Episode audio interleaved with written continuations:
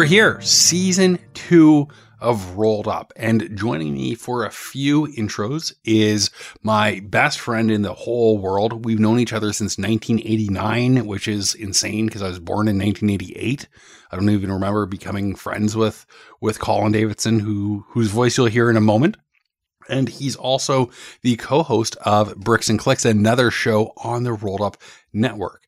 And while we've been friends for over 30 years, we kind of accidentally ended up in the same place. Now, you know me as a podcast host and serial entrepreneur. Colin is a mathematician and he's a partner at Omnium CPG, which is why he's hosting a podcast about the grocery industry with his one of his other partners at Omnium, Johnny. But we're going to be doing a few intros to give a little bit more insight and color into consumer products, but ones that aren't quite as sexy and not getting a lot of love. So, Colin, welcome. Thank you for joining me for season two of Rolled Up. Hey, Lucas. It's great to be here. Thanks for having me on. Oh, my pleasure. And this first episode, we were talking how direct to consumer and e-commerce is, has been the sexiest thing of the last couple years. And people are saying, but, but what about retail? Brick and mortar is dead. We're going to go a step further in this episode and talk about convenience and convenience stores and really how that is e-commerce in a nutshell, which is a game of logistics and operations and really connecting consumers in the last mile. And we're going to chat for a few minutes about some of those trends that we've seen from smaller, more independent, direct to consumer ish brands have had on larger players. I actually started in the industry working on a baby food brand. So Plum was one of the first clients I ever worked on in the CPG space. So this is one where I, I made my bones. So I have a very special, uh, very special place in my heart for baby food, even though I don't have any children two guys without kids are about to give not quite parenting advice, but everyone's favorite thing weighing on on the topic. But it is interesting because we're seeing consumer trends shift to wanting something healthier or organic. And a lot of times you have to work hard to get that, either finding the product or even just if it exists or paying a little bit more or ordering it online versus being able to pick it up anywhere from 7-Eleven to Whole Foods to to Amazon. Yeah, we're seeing this huge shift towards um, not only healthier food, but I think healthier behaviors and habits in general, which I am a big fan of just for the good of our society. But what always goes along with this, with any consumer shift, is of course, we live in a capitalist society and so there are going to be companies who are continuing to try and profit off of this. So as health and wellness becomes more popular, it gets kicked into overdrive because hey, there's money to be made and people are going to try and make it. The really interesting thing that I see though is yes, there's there's big companies making money on these trends, but it's really the small companies that are driving the ship here. In the baby food space specifically, Plum Organics was really the pioneer with, with first of all, taking organic ingredients, exceptionally high quality ingredients to the point that sometimes there's only like one farm in the world that grows this organic product, like an organic purple carrot, for example. And so they're doing a really good job there, putting it in a pouch. It's all brand new. And what happened with Plum and what happens in a lot of other spaces is the big companies, so like Gerber, they're seeing this and they're paying attention and they're changing the way that they go to market to imitate these smaller, innovative brands who are really meeting a consumer need.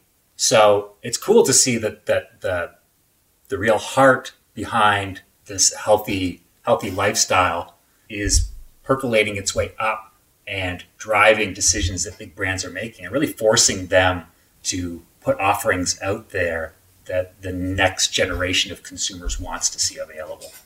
Mm-hmm. And if you are born today and you only really eat good, healthy, organic foods in lower waste packaging, that's going to be your mindset for the rest of your life. Whereas you and I grew up eating microwave snacks after school. it wasn't about health, it was about convenience. hmm So I think that that's really interesting. It does tee up this episode with Suzie York, the CEO of Love Good Fats, really, really nicely. And is there anything else that, that you think would be interesting just in the, the trends of the shift to more natural or more healthy foods? Yeah, the low sugar trend is a really interesting one that seems to pop its head up every now and again. It's really fun for me to see all the different ways that companies take sugar out of products, eh, but they have to add sweeteners back in. So uh, it's just something interesting that's out there. All these really cool new types of sweeteners, and I'm interested to see um, as we learn more about them. Are they actually all the sweetness without any downsides, or are there some things we're missing there? I'm kind of watching that one. It's funny how you you'll be more health conscious and then you don't want sugar, but you'll have a lot of chemicals for for lack of a better word versus really just eating quality foods that your your body's craving. Mm-hmm. Like maybe just have an apple instead of the uh, the bunch of new compounds in uh, in those gummy candies. Oh, that would be far too easy, Colin. no money to be made there. No apples.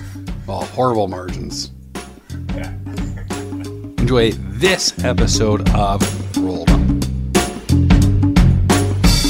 If you had told me or I had told the board back in 17 that we'll be 50 million or in that range by year two, they would have said you're crazy. But it can happen. But you just have to put the steps and keep at it and trust that these small steps can lead to some pretty amazing accomplishments. And I'm one of thousands and thousands of examples around the world.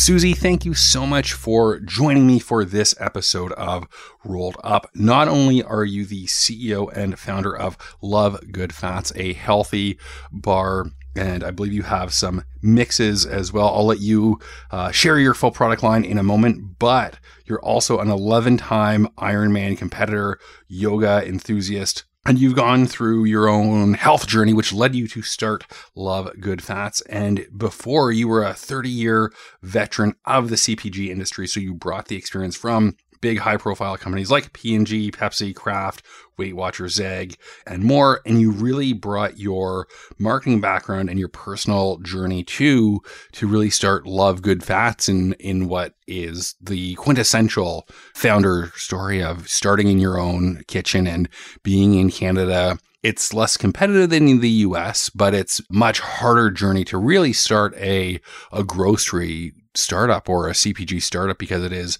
capital intensive and it's hard to go out and raise that capital. They sort of tell you friends and family, but unless you not everyone has access to just go and get a quarter of a million dollars from their friends and family. So that that's a, a hard journey, which you've really powered through. And you've even been recognized several times since launching, including the Mompreneur Startup Award, the WXN Top 100 BMO Entrepreneur Award, and the RBC Canadian Women Entrepreneur Awards one to watch. Did I miss anything there, Suzie? No, that's quite a, a nice intro and a handful. I think there's a, a, a bunch kind of packed in, like my 50 years kind of packed into that intro. That's wonderful, Lucas. Oh, well, thank you so much. It's always a, a privilege to have someone who's so accomplished join me in the studio. But with somebody who's done so much, one of my favorite questions to ask is really how do you identify? How would you, when you introduced yourself, how would you identify as Suzie York and then what comes after your name? Well, you know, I, I certainly identify as, uh, as no labels. So I would pretty much just say I'm Suzie. That being said, um, you know, I'm a proud mom of two kids and I live with my partner. Uh, she has two daughters, so two stepkids.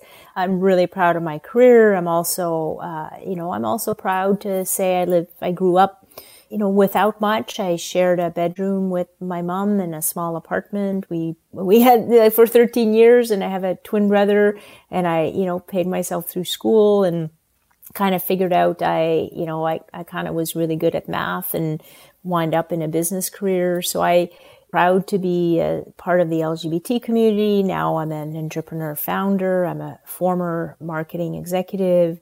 I kind of don't have labels, but I have a uh, I have a lot of kind of little sound bites to talk about. But you know, I'm kind of just there's just so much there that you're you're almost underselling yourself with with everything that you've accomplished. It's not not such a small contribution, or as uh, it might not be as small as you you think. There's so many gifts in the world. I uh, and so many people who have so much to offer. I, I have gaps and I've messed up in a bunch of areas, but one area I hope I'm, you know, trying to do my best is being a, a good mom and a, and a, partner and, and, you know, my contributions on, on the business side, I, I'm very, very passionate about what I believe in, and I've I've been misinformed. We've all been misinformed for so many years, and oh, I've eaten a bad low fat diet for 20 years. So once I kind of figured, man, you know, I want to get the word out and do my small part to make the world a better place, like that's kind of how I'm able to do that by just getting a brand out there that basically screams, you know, fats are good and sugar's the enemy.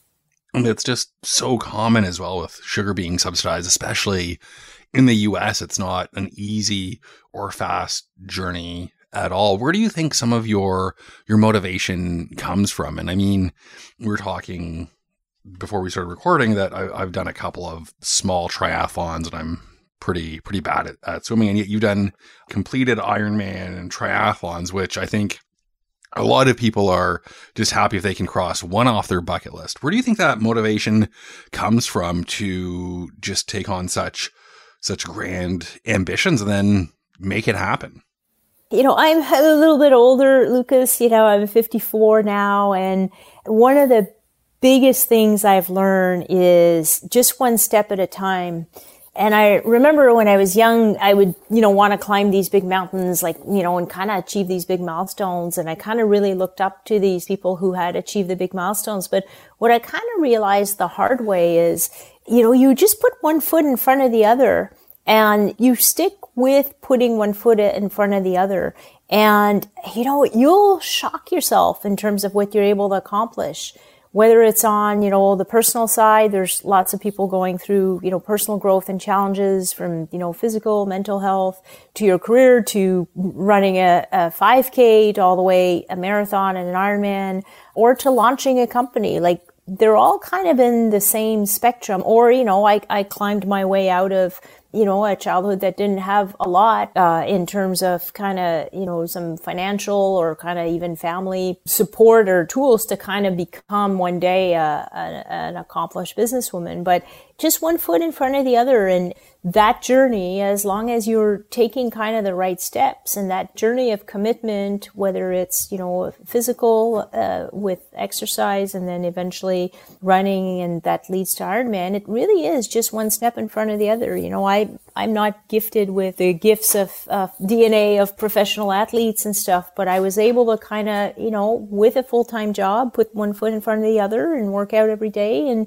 get to the start and finish line of one Ironman and then whoa, like another one, another one, then get on the podium and get in the world championships. But it really was, you know, I still pinch myself and I'm like, I'm not the, this gifted athletes that all these, these really good athletes around me were. And, but you can still amaze yourself. And, and then I was riding my bike with lots of men and cycling groups and I'm like, whoa, you know, by the time midsummer came around, I'm cresting the hill ahead of uh, all of these guys. And, and it was the same with my startup and my career in my startup. But the, the startup was, you know, really just three, three and a half years ago. It, it was an idea on a PowerPoint. 98% of the startups in, in natural in the US fail. It was just really like, okay, you know, but I'll do the steps, you know, I'll do the step on coming up with the brand idea and do all the consumer research and consumer work and validation that leads to packaging and positioning and all the stuff we know and then product samples. And then I have that, you know, now I have a PowerPoint with product samples. And then I go to Whole Foods and then I go to the distributors, which are UNFI and Purity in Canada. And then, whoa, you know, they say, wow, this is a big idea. My little PowerPoint that, you know, made off my little laptop. And then, oh, you know, now I got to make full production. Oh, we have a big fail there and that's a big mess. That doesn't work. Oh, got to go at it again. Find another partner, etc., etc. And then, you know, by year two, we closed the year at 47 million in sales, right? And I remember the, the month we reached 1 million, which was March, uh, no, sorry, May 2018 total life sales, we reached a million in, in month eight or something. And I was like, you know, that was party night. That was like, yeah. oh my goodness, holy Toledo. And then, you know, barely a year and a bit later, we were like 7 million per month, right? Like it's just little steps. And if you had told me or I had told the board back in 17 that we'll be 50 million or in that range by year two, they would have said, you're crazy. But it can happen but you just have to put the steps and keep at it and trust that these small steps can lead to some pretty amazing accomplishments. And I'm one of thousands and thousands of examples around the world.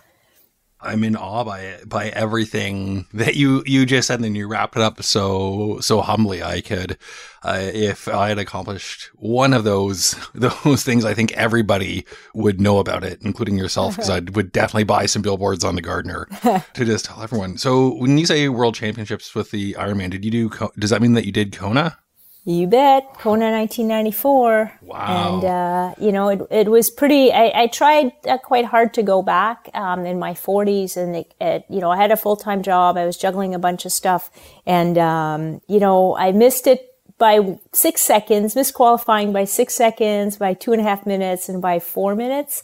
So I was pretty close, but it is a combination of how good you race that day when, and you've been training for a year for that, you know, one day, and then who shows up. So the fate is not entirely in your hand. So if you have, you know, three women in your age group that show up that are all really good, you may have the best race of your life, but unfortunately two other women chose the same race.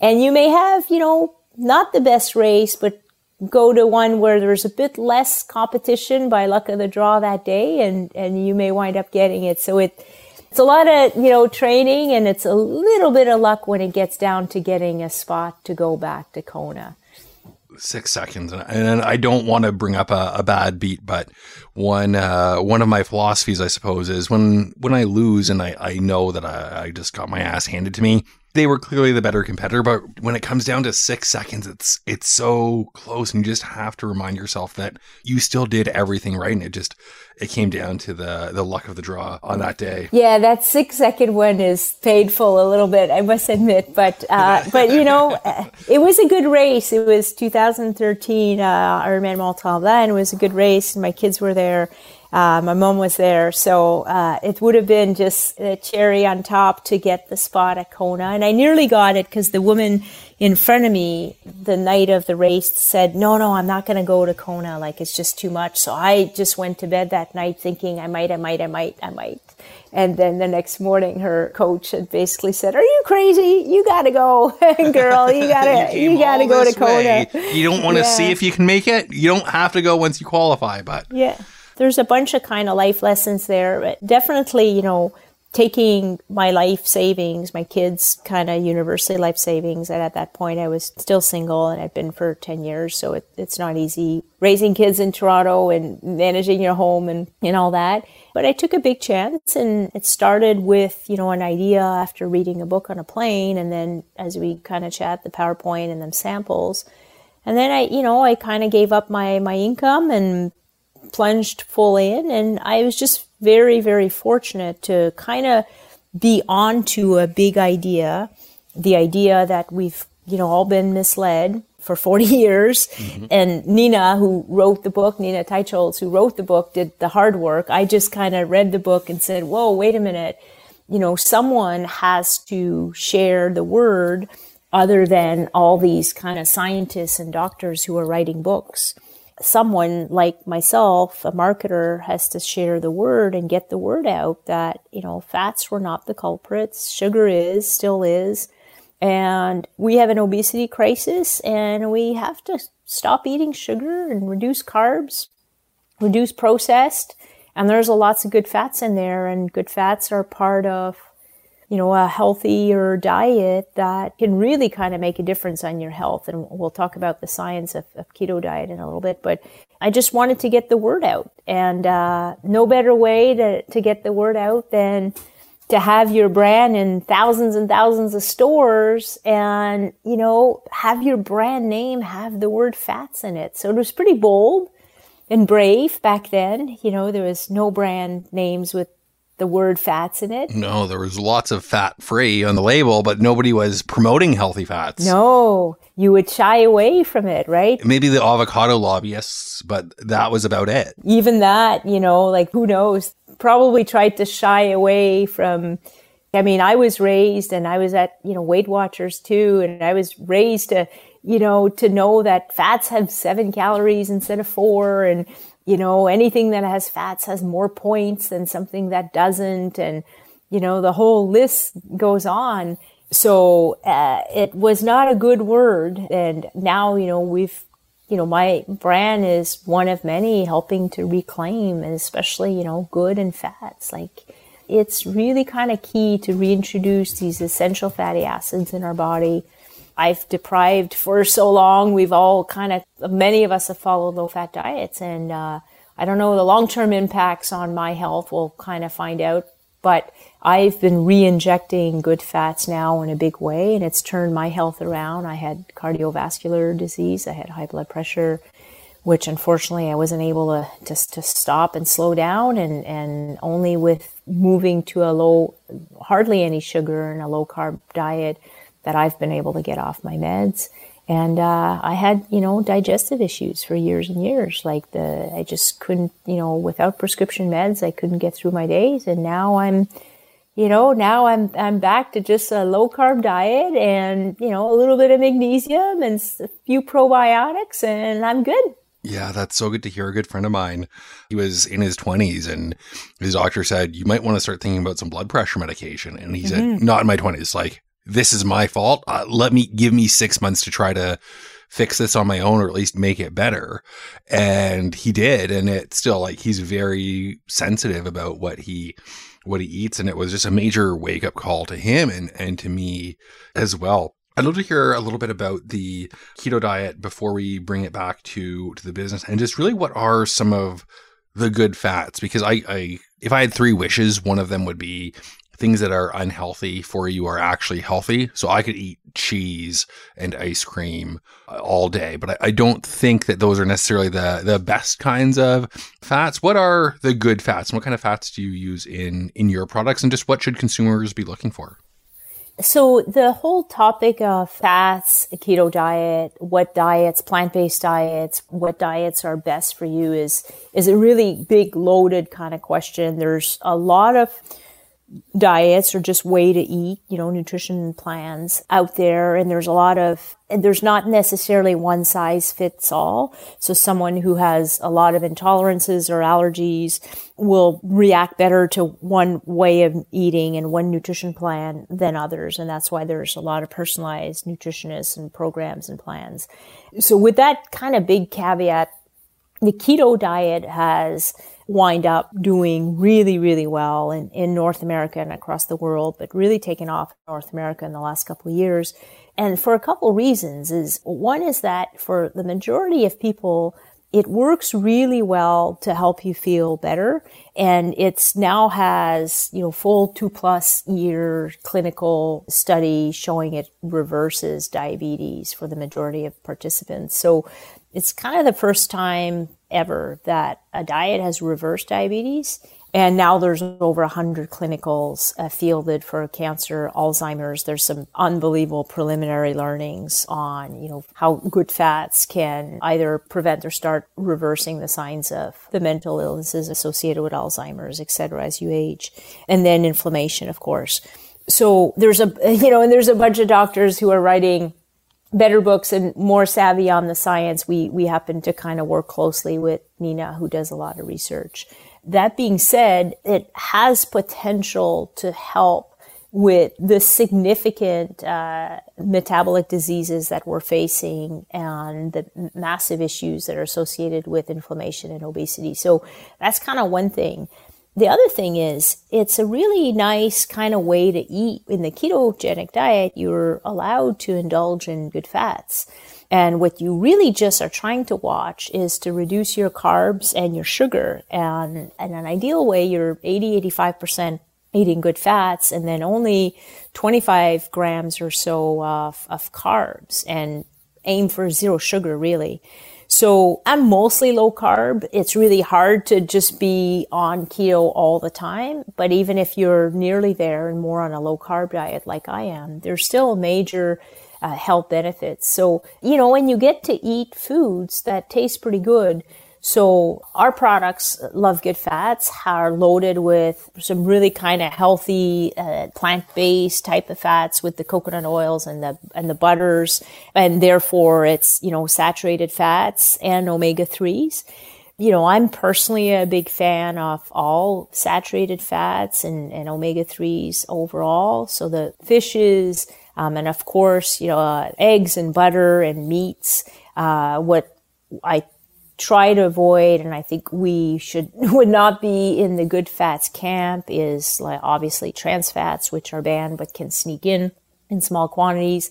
Um, all the uh, vegetable oils, which are ultra processed and create a lot of damage as as you kind of consume them. And fried stuff is is really changes the molecular uh, kind of state of fats and and are, are really not good. And it takes quite a few days for your body to to recover and repair from fried stuff. So. There's a lot of range. Saturated fats are still highly debated. Um, uh, from the government perspective with all these groups trying to kind of show the food group, the food guides that saturated fats and coconut oils and palm oils and, and uh, what we find in, in eggs and butters is actually really good and not linked to the cardiovascular diseases that were claimed over the last 40 years. Um, that's just such a good reminder to myself of uh, and hopefully anyone listening that if you can't really squeeze it and have an oil come out like you could with an avocado or a coconut, what vegetable does the vegetable oil come from? If you squeeze carrots, oil doesn't come out. So it's it's clearly something that's kind of I'll choose my words wisely, but it's just kind of something to approach with a, a good, a healthy dose of skepticism the vegetable oils and margarines and stuff and I, and I don't I don't want to get into too much trouble but the you know you just have to see how they they're processed. Just kind of google like the on YouTube like the production facilities and look at how vegetable oils are processed and there's many many steps and there's no kind of science saying that these you know don't have any issues in terms of health impact. Like you know it's really best to stick with natural good fats and uh, the omegas or the saturated that you can find in just in foods without being processed. Because you know, once you start kind of having multiple levels of processing, you know, at the end of the day, we're all finding out that there's there's implications to that. Yeah, absolutely. I just wanted to touch on a, a couple of, of the business related questions of first, what was the biggest hurdle for you in launching Love Good Fats? Well, the biggest hurdle in the launch was really getting the product made. It's really hard to combine lots of good fats and fiber without having the binding agent that sugar and carbs provides. And that's why you have a lot, a lot of bars and snacks that are made with lots of sugar and carbs because those are binders. And when you're making products and you don't want anything artificial and no preservatives and you just want them to be clean, uh, you know, ours are non-GMO ingredients, they have to kind of hold together and to hold together and they're not cooked products, right? They're just kind of pulled together and to be shelf stable, you need to have binding agents like chocolate bars, you know, full of sugar to help the, the chocolate bind with the carbs. So when I first kind of came up with the idea and I wrote the concept and then the product brief and I started going to kitchen labs and to then co-packers, they were like, well, we know how to make protein bars. We don't know how to make fat bars. Like they all told me, you know, every single call of the 30 calls, like what's going to hold them together? And it was really, really difficult. In the end, I had to work with two gentlemen that had PhDs in lipids and were experts uh, internationally in terms of how fats and lipids behave to help me kind of figure out the optimal recipe so that you, you know, you wouldn't have just a puddle of kind of liquid kind of fats. Like you would have a, you know, shelf stable, preservative free, clean ingredient bar that wasn't loaded with carbohydrates or sugars. A lot of other things were hard. You know, we've raised a lot of angel money and, you know, I'm, you know, if you don't have like rich friends and family. It's hard to raise angel. It's even harder, I think, in Canada, as it's just like it's a more difficult industry and startups are, are much harder here. There's less money to kind of start up and the market's a bit smaller. So there's a lot of other hurdles, but that one certainly uh, was the hardest that's not what I was expecting, but I can absolutely see see why that is. And I remember as in an interview I heard with you talking about driving around in your uh, your car and you had to go to get a cooler because the, your yeah. AC wasn't working and the bars were melting. And when you were mentioning mixing fat and flavor, I'm thinking, well, I mean, you could just keep it refrigerated, but obviously not because that's going to no. be even harder to get into yeah. into stores. You you have zero e-commerce ability, or not zero, but it's a lot harder to do uh, refrigeration shipping. And that's really where I, I want to take it home. What advice would you give to uh, another foodpreneur who is looking to to get started in in the CPG industry and hopefully get uh, if if I could have 10% of your your success and do 4.7 million a year in sales I'd be be thrilled with that. So what would you say to to me if I said Suzie how can I get to 4.7 million dollars in sales? What advice would you give me? the advice I'm giving all of the the entrepreneurs that are reaching out, and I'm I have more requests than time, so I'm I'm hoping to be able to give back soon enough, maybe with a podcast or kind of some Zoom training, so I can reach a larger audience all at once, uh, because I do want to be able to share more insights in terms of what's key. But the biggest piece of feedback is really to sweat out your positioning what is your brand all about? And that goes from, you know, the compelling consumer insight and the need that the brand is filling that your competitors are not filling, uh, the brand name, the benefit, like what's in it for the consumer. The consumer, she wants to know, you know, why would I buy your brand? What's in it for her? And then the reason she should believe that your benefit is true and will meet that for her. And um, I think with entrepreneurs who don't have my background of 30 years now in building brands and marketing, a very CPG, like, like lifelong approach of sweating the positioning part is they can be awesome in so many elements of, you know, figuring out how to bring it to market and the operations and the financials and figuring out all these problems. But the size of your brand will be determined by your positioning and your positioning really kind of starts with the insight, understanding the competitors and the consumer, uh, you know, your five C's and the insight and the, the solution you're providing. So to spend a, the most time up front on making sure your positioning is optimized. And then the product just has to deliver on the positioning. The price value, you know, the three P's, the price value has to be right so that you can make a margin, right? Like it, it you kind of have to have the right price for what this positioning promises the consumer. And then after that, it's execution. So once you have positioning, product, price, value, then it's about execution and from, you know, hiring the right people to making sure you have the right product to getting listed, getting on the shelf and awareness and trial and more distribution. That's all execution.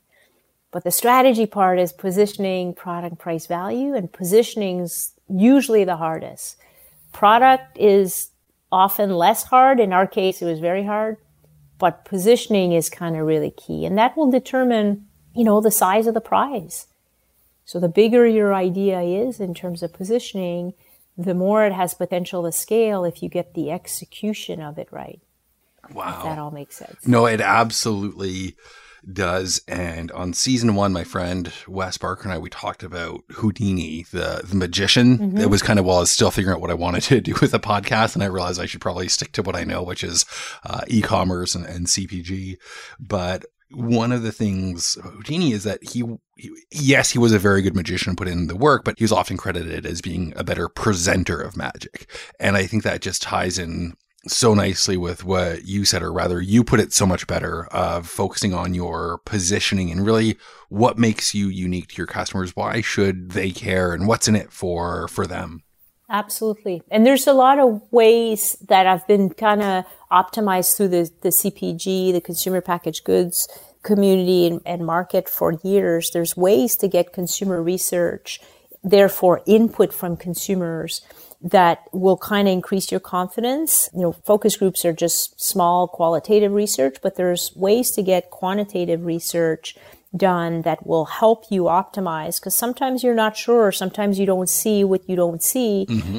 and a few rounds of you know practical cost effective research will steer you in the best direction and and that's worth it as an entrepreneur i've like i'm a walking piece of consumer research because not only did i do lots of it's called concept research not only did i do a lot to optimize optimize and we're still doing some now whether it's packaging or or all the innovation but as an entrepreneur and a founder you're also soaking up consumer research and in demos, consumer shows. I've done thousands and thousands. I've had probably a hundred thousand interaction with consumers by this point in time. You know, that's all a gift that often in larger companies you don't have one single person being so touched by direct consumer feedback and insight. And then you just have to make sense of everything you're hearing and know, and know what is kind of one-offs versus what is a more meaningful kind of undercurrent of, of feedback that you need to take and run with in terms of either addressing an issue or something that's holding you back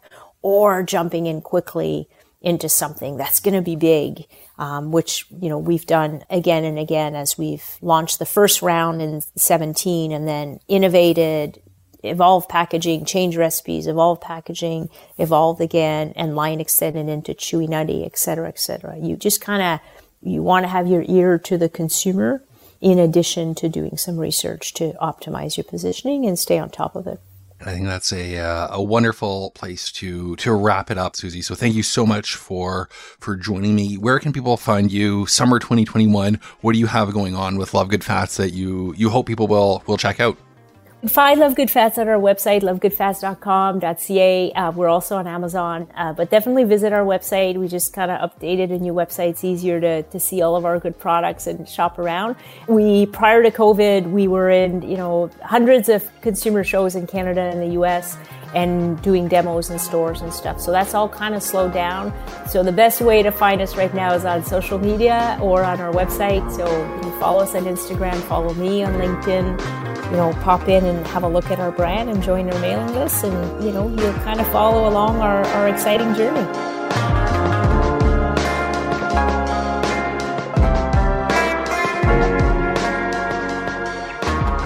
That's a wrap on episode one. Thank you so much to Amal Delish, producer of Rolled Up. Thank you to Suzie York for joining me. It's always such an inspiration when I get the opportunity to chat with somebody who has grown so fast. I believe Suzie said she grew her business to about $47 million of revenue in only a few years, which goes to show you're not that far away from success no matter where you are. Even the sport that we talked about, triathlon, Ironman competitions all over the world, an Olympic sport for the last 20 years it was only invented in 1974 when, towards the end of September, a cyclist, a swimmer, and a runner decided to have a little friendly competition to see who was more fit.